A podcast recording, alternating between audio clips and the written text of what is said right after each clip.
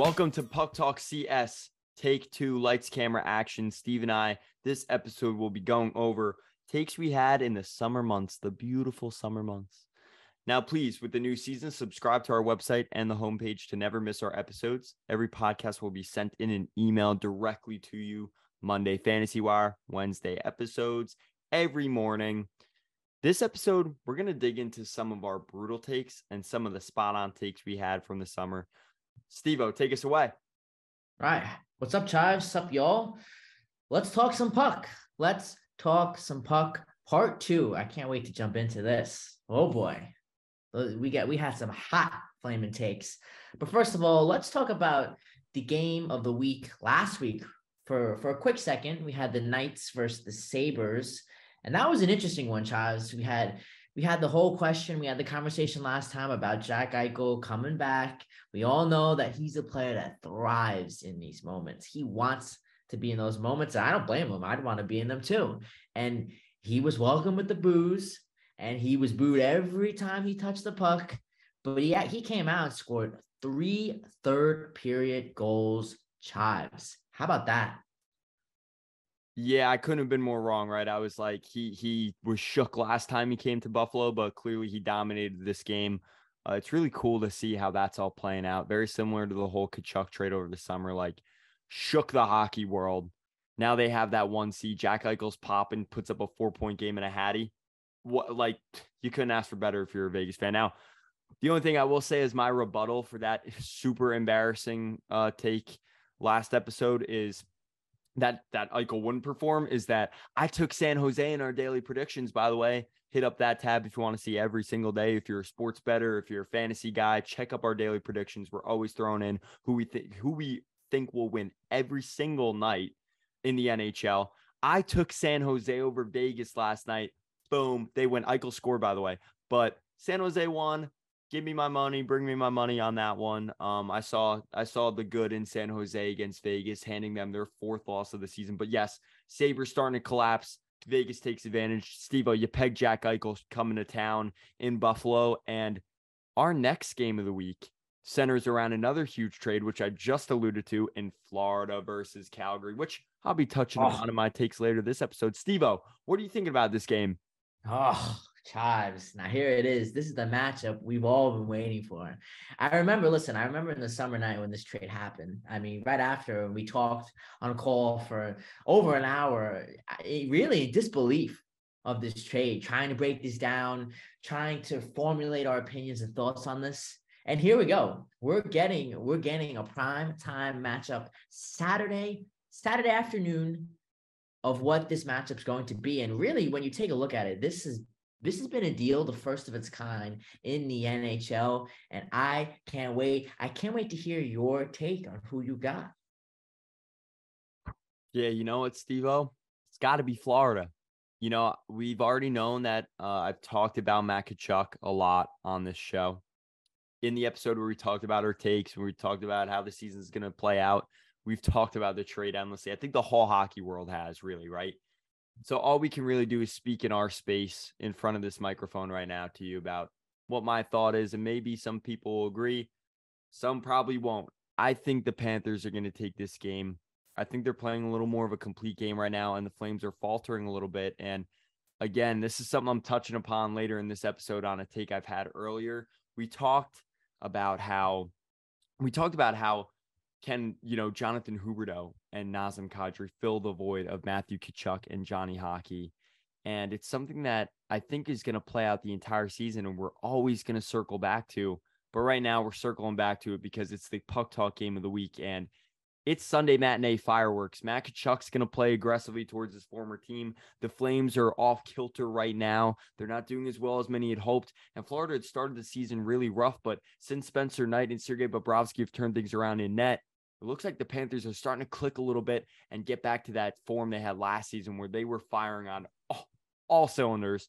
Let's not forget that, even though they lost in the postseason in five to Tampa. Uh, this is this is another great matchup lined up for a game of the week, Steve. Yeah. Now listen, I agree with you. I, I, I would give the edge to Florida going into this game. I think that all signs have point, pointed to them as of lately. We've kind of seen all their numbers go up. They've been playing well on the faceoffs. Their penalty kill's been doing much better. And I've I'd like to agree with you, but also at the same time, we just You're a Calgary about, stan. I am, but I'm not. I'm not. I'm not as big as I am on them as I was last year. And right now, you know, again, I, I don't want to keep bringing up the points you're going to bring up later, but we saw in last week's game of the week Jack Eichel come in and thrive in this situation. How about Huberdeau? How about some of these guys that were traded away? Let's see how they come in and do. And for that reason, I'm going to say the Flames. I'm going to say the, the Flames, and I can't wait next week to talk about and see see how this one turns up in NCAA. You know what, Stevo? While we're on it right now, let's let's let's talk it out. Here's my let's take. I think yeah, my take was I think I was wrong, but I don't think I'll will I don't think we'll be wrong for long. Like Huberdeau's got to turn it around, right? He had an 100 115 point season last year. So three, five, and two in their last 10. Their roster is built to catch fire at some point this season. Like that's what I truly believe. We're talking the Flames here. Like Jonathan Huberdeau, he has not arrived yet. Wouldn't it be poetic if his arrival for the Flames was against the Florida Panthers, right? Because of the trade, it, it would be poetic. But Huberdeau hasn't really played elite minutes. He was shelved in the third line by Sutter, and he's only played one game of 20 minutes of ice time. His last three, 14 minutes, 16 minutes, 16 minutes. At the beginning of the season, there was a stretch of four games in a row where he played 15 minutes of hockey a mm-hmm. For a star forward. That's that's not a great sign. That means he's not only struggling. Sutter's brought it up in a post-game conference before how he's waiting for Huberdeau to arrive. He's not playing to his strengths now. Nazem Kadri has been great, a great 2C addition, which we knew right in the offseason, but 12 points in 14 games, good. Just not as good as Matt Tkachuk and Johnny Gaudreau at producing last year. But don't you think it'll turn around at some point? You almost think it has to turn turn around at some point. And you look at Huberdeau, he's been awful He's been he struggled to make the the most minor impact on five on five play. You look at five on five play and you look at his line mates, who he's playing with. Last season, he was last few seasons he was on. I, I think last season he kind of took a little bit of a seat compared to the other seasons, but this year has been disappointing. I mean, you take a look, and he doesn't have a fit anywhere. You know, Lindholm Toffoli, he played with them, and he's playing. He played alongside Kadri and Mangiapane, and he's all around. He's failing to generate offense together all across the board, and it's just it's confusing. I think once they find him his spot and he starts clicking, then he's going to come on. And listen, there's no better game to do it than this game right here. But you take a look at what he's done, Chives. All of his points so far and his production have mostly been on the power play, which is not good. Uh, as a as a hockey analysis, we don't like to see that. That's I mean, it's good to see you putting up points in the power play. But again, those opportunities are not guaranteed. And that's showing me that he's struggling on five on five and he he has no chemistry right now. And he's somebody that's moved to a new team. I can think of a few other players.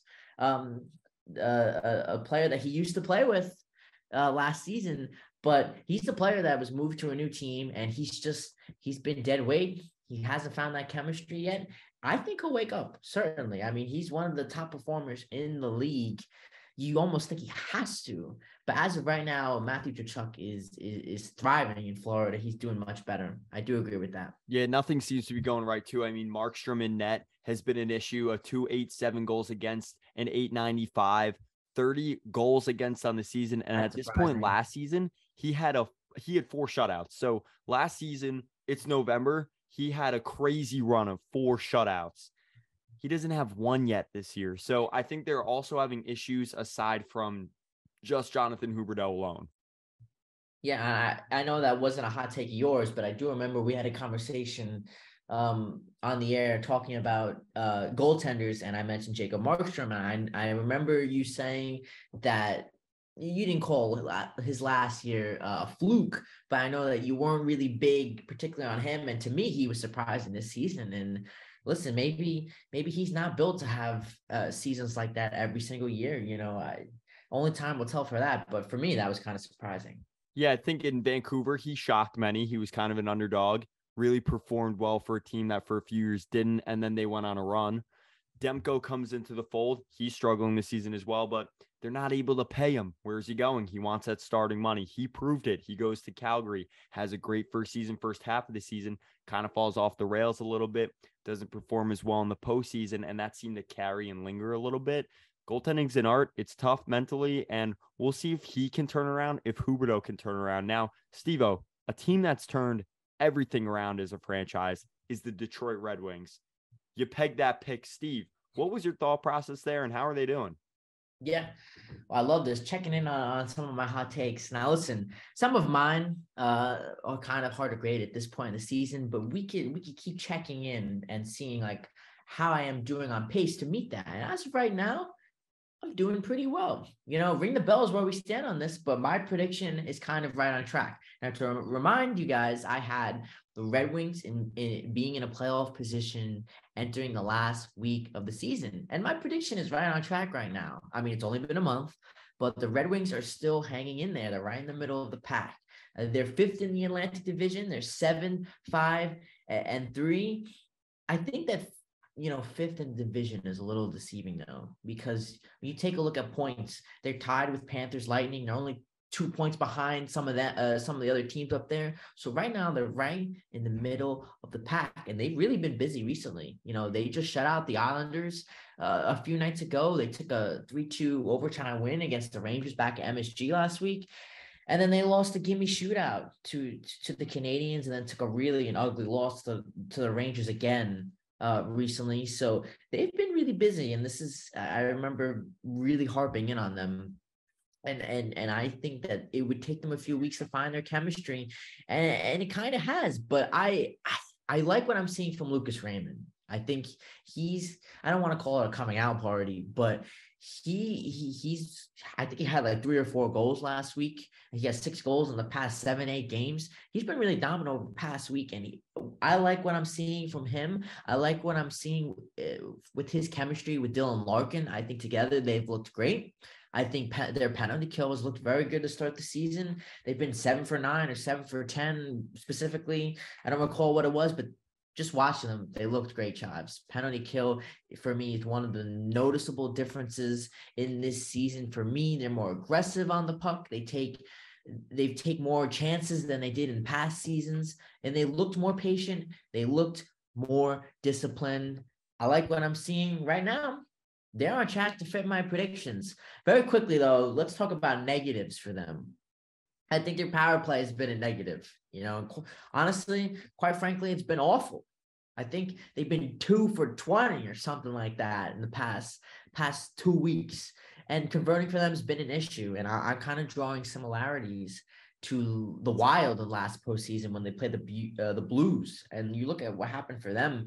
I mean, it ended up costing them big time. You know, it's very still very early on, but I think Red Wings really need to focus on that play. I mean, you take a look at we just talked about Huberdeau, who's killing it on the power play, and five on five, he's struggling.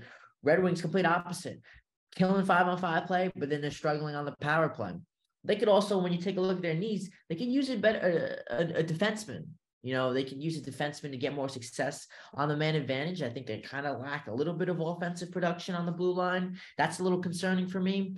Um, but I, I think you know, when the trade deadline comes, if they could snag, I know we're a little little bit too early talking about the trade deadline, but if they could snag a defenseman to to, that will drive up and help the blue line, blue line and drive more offensive chances, I'd like that. But right now, I think they're looking good. They're in a good spot. Chives, I don't know you if you have any opinions to add on them. If not, I know that you have a hot take of your own you want to revisit. Yeah, so Dom Kubalik balling by the way too, right? He was he was up for rookie of the year in 2019, 2020 with 30 goals. And he's doing really well and I think that as you mentioned looking for that power play quarterback at the trade deadline, we see teams do that every single year. The Toronto Maple Leafs pulling in Jake Muzzin. Now that was in trade deadline, but that was a pickup. Kevin Shattenkirk in New York, Keith Yandle in New York, John Klingberg in Anaheim These are all moves to bolster the blue line. We saw TJ Brodie coming for Toronto to shore up things on the defensive side of the puck. So, time and time again, we see defensemen being pulled in. Jeff Petry for the Devils, John Marino. So, I think there's always in, in the summer, the trade deadline, you see teams are always looking for that asset that can walk the blue line control. A lot of power plays today use a 1 3 1 system. And that's what they're trying to utilize uh, in Detroit. And they're going to need a better quarterback as most sides are still coming into his zone. So the take I wanted to revisit, it's got to be about the Islanders. The Islanders were my pick as a wild card. Talked about a playoff team for Detroit. The Islanders are looking like they'll be in the postseason and they're at a 10 6 0 record right now. They're second in the division, 8 2 0 in their last 10, 53 goals for. Sorokin, 7 4 0, one shutout, a 932. That's good for fifth in the NHL, and a 217 goals against. That's third for goalies who have played 10 plus games. Their highest point score, though, is Brock Nelson with 17 points. That's good for 28th in the league. Not great. Noah Dobson, fourth in goals by a defenseman with four goals, two of them game winners. I said wild card, and with 66 games remaining, they look like they can sustain at least the two wild card, even if the wheels fall off before April, right? Like most of these teams, there's going to be a point where they lose a stretch of games, and it, it's like a, it's like a story. It's like a narrative film, you know. Batman in the Dark Knight. He's at his lowest. Like in, in the Dark Knight Rise, like he's literally in a pit. That happens most of the time. You see teams that go two and six and eight and you're like, oh man, the wheels are falling off. But guess what? Because they won more games than they were expected to, or because they won so many games above average, above 500 for a stretch, it's able to sustain them. They're four wins above that right now, five actually. So that's my apologies. They played a game last night. So they're 11 6 and 0. They're five games above 500. They can afford to drop a few if they go one and three in a four game week. They can afford that and they've earned that. So I think the Islanders are another team that I called to make the playoffs and similar fashion to how you called Detroit. Stevo, there's another take you have that you pegged, and it's something that is always controversial because the way the media handles the players. They started off the season very cold. I thought this was going to be the one that sank you. Toronto, a first round playoff team? Yeah, first of all, I, I love that analogy you brought up uh of Batman. That's that's analogy of the month right there. I do want to chip in really quick uh before I get to the heavy hitter right here, but I gotta say, I you know you know my take. Everyone knows my take if you've been listening. I was wrong about the Islanders. I didn't I didn't think that they I thought they would be hanging out towards the bottom. And I think to me it's been impressive so far. I mean, you take a look at it, they've had six or had six or five players more than than five or more goals. And and they've been beating good teams too. They scored six goals against carolina. They scored five goals against colorado. They've been playing really good. So I, I i was wrong on that. I know that that wasn't one of my hot takes but that was just one of my takes in general. All right. Let's move along to toronto here. I know that this is like this is a heavy question right now. And I, I, if you're a Toronto fan, I'd love to hear your take on this. But mine was Toronto will win a playoff series finally. Now, listen, the first step to, to me being right on that is Toronto has to make the playoffs. And uh, we all know they got off to a tough start. But listen, right now, it seems to be all right. They're, they currently are second in the Atlantic Division. They're nine, five, and three. And from two weeks ago up to this point, they woke up and both of us are kind of agreed on that. We knew that they would. They have the offense capability. We're seeing everybody contribute there, and they're playing pretty well. And, and to me, right now, I obviously can't. I can't agree if I'm right or I'm wrong on this take, but I'm right on track.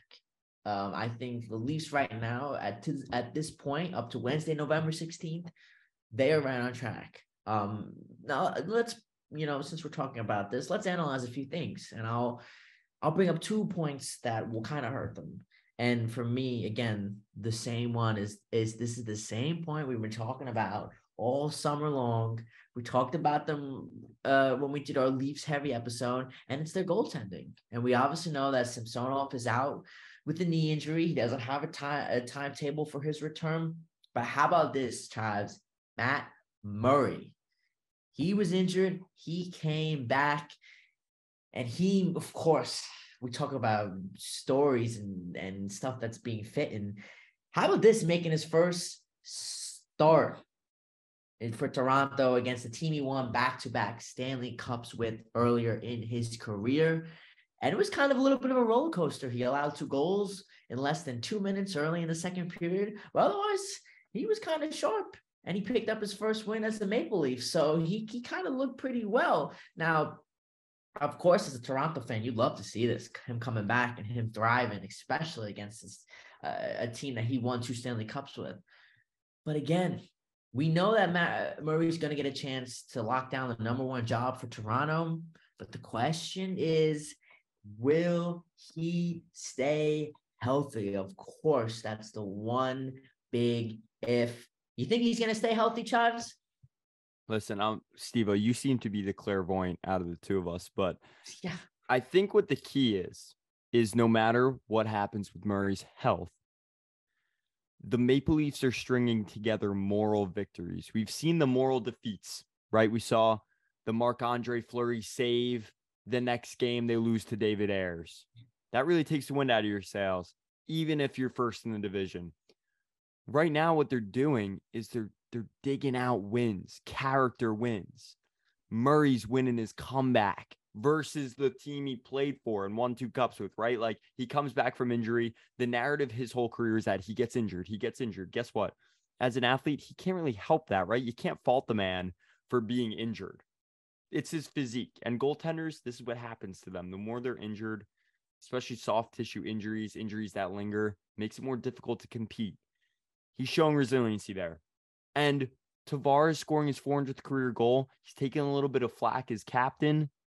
He's had a few unfortunate run ins with the Corey Perry knee to the head in the playoffs. That took him out of the 2020 uh 2021 bubble.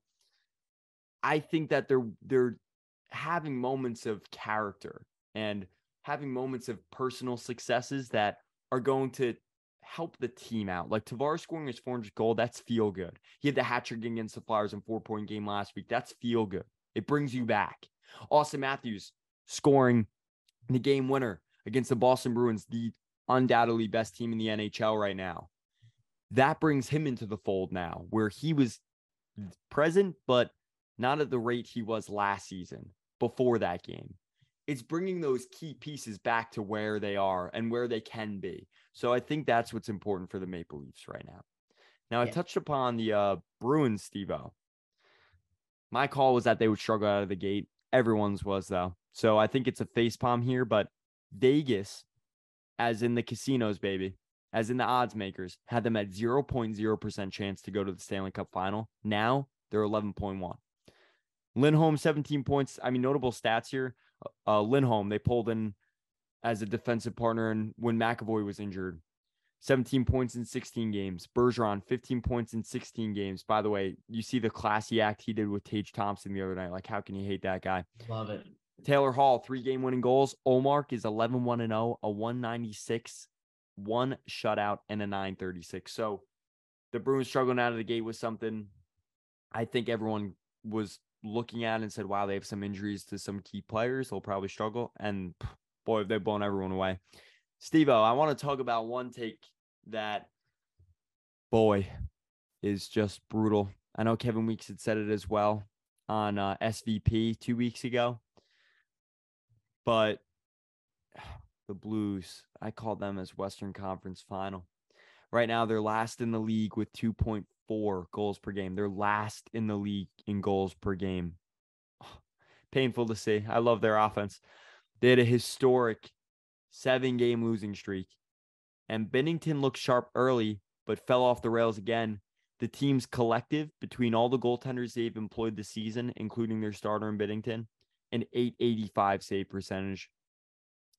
Now, the rebuttal here is that they won their last three games and they won a game against the Colorado Avalanche. That's pretty big as the Avalanche have been coming into the fold here. But those two takes were my worst. That is my I'm Batman. I'm Bane just, you know, uh beat me up in Gotham and now I'm in the middle of the desert in a in a hole. The that's that take, the Blues and Bruins take. Stevo, What are your thoughts on the Blues? What are your thoughts on Boston? Yeah.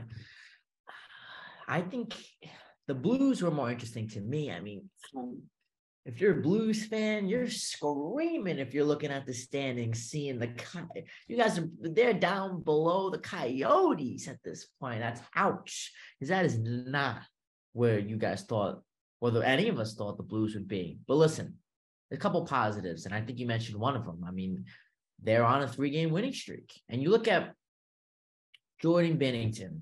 I think we all know his struggles last year and the rise of Husso, but I, I trust this guy. I listen. This could be a hot take in itself, but I I like what I'm seeing from Jordan Binnington, and I think that he that he can turn things around. I really do think that. Now, also, the Blues, I think, are one of these teams that where they need to find their click. They need to move. They need to move guys around and and see what works best for them. From these ra- these last three games on this win streak, Ryan O'Reilly has woken up. Kyrou has woken up. He's scoring again. How about a guy like Brandon Saad coming up and playing too? So I think they have the players. You take a look at the top their top three lines. It really, really isn't that bad. They have, and again, this is one of the teams that won out and they decided they picked their teams. And and they they said, you know what, guys like Robert Thomas, Jordan Kyrou, um, these are our guys. These are these are going to be Barbashev.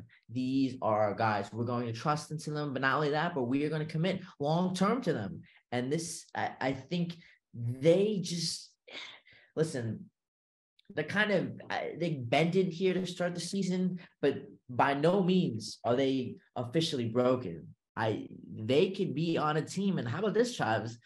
This could also be hot take too, but I still think that your take could still be accurate. It's gonna be tough. It's gonna be very, very tough. But I think that this is a team that could still get the luck of the puck and drive and this could be a team that gets the luck of the puck. And listen, they get that luck of the puck, they could be right back up there in, in the top of the standings. Steve, I love it, man. All right, here's here's another thing I just noticed. I pull up Binnington stats, right? This is the tell here. He's won his last three against San Jose, but more importantly against Vegas and Colorado, two of the best teams in the league. His save percentage. Listen to these cracked out numbers 900 against San Jose, a 944 against Vegas, and a 957 against Colorado. Wait, Steve, ready for this one? Even even crazier. Shots against, okay? Since they played Boston where they lost and he allowed 3 goals, 37 shots against in Boston, 30 from San Jose. Okay. Next two against the two of the best teams in the league, Vegas, 36 shots against. This one floors me. 47 shots against from Colorado. The best offense in the league, right? Arguably Colorado Avalanche, Boston Bruins, or Vegas Golden Knights. He faced 37, 36, and 47 shots against those teams, and he only won, lost one of those games. He won two of them back to back, November 12th, 14th. So actually, Binnington is kind of coming back. We'll see what happens with the Blues, and I know we're going to be checking in on these later in the season. I know, and I can't wait. And that's why I'm saying I don't think Binnington is a problem because I actually I did catch a little bit of that Blues Avalanche game the other night, and Binnington did he played really well. I mean, Avalanche almost got 50 shots on him. And I really don't think you read the numbers. Those numbers are fantastic. So I Binnington is not the problem. Uh, to me, it's more of the offense, defense. I, that's something that I remember bringing up in the beginning in the off season, the beginning of the season when we talked about the Blues. That's an issue for them. But I really, I think they could turn it around. I think they could turn it around. But like you said, that remains to be seen. I can't wait to bring up bring up uh, all the other takes that we had and and and revisit some of these. But listen, you will not know when we drop these out if you are not subscribed. So please, please, please subscribe to our website. It's very simple. All you got to do is put your email in on the subscription tab. You'll get an email confirming your subscription, and that way you will you will be kept in touch every time we drop a fantasy wire, we drop an episode or we drop any other content. And trust me, we got some flaming collaborations coming up here. So that is something you don't want to miss. Also, be sure to email us at pucktalkcs at gmail.com. DM us on the Instagram. Let us know your take on some of these hot takes. Was Chives right? Was I right? Let us know. We want to know. You know us. We'll be open to the discussion. Let us know. Please enjoy everyone and always remember it's just the luck of the puck.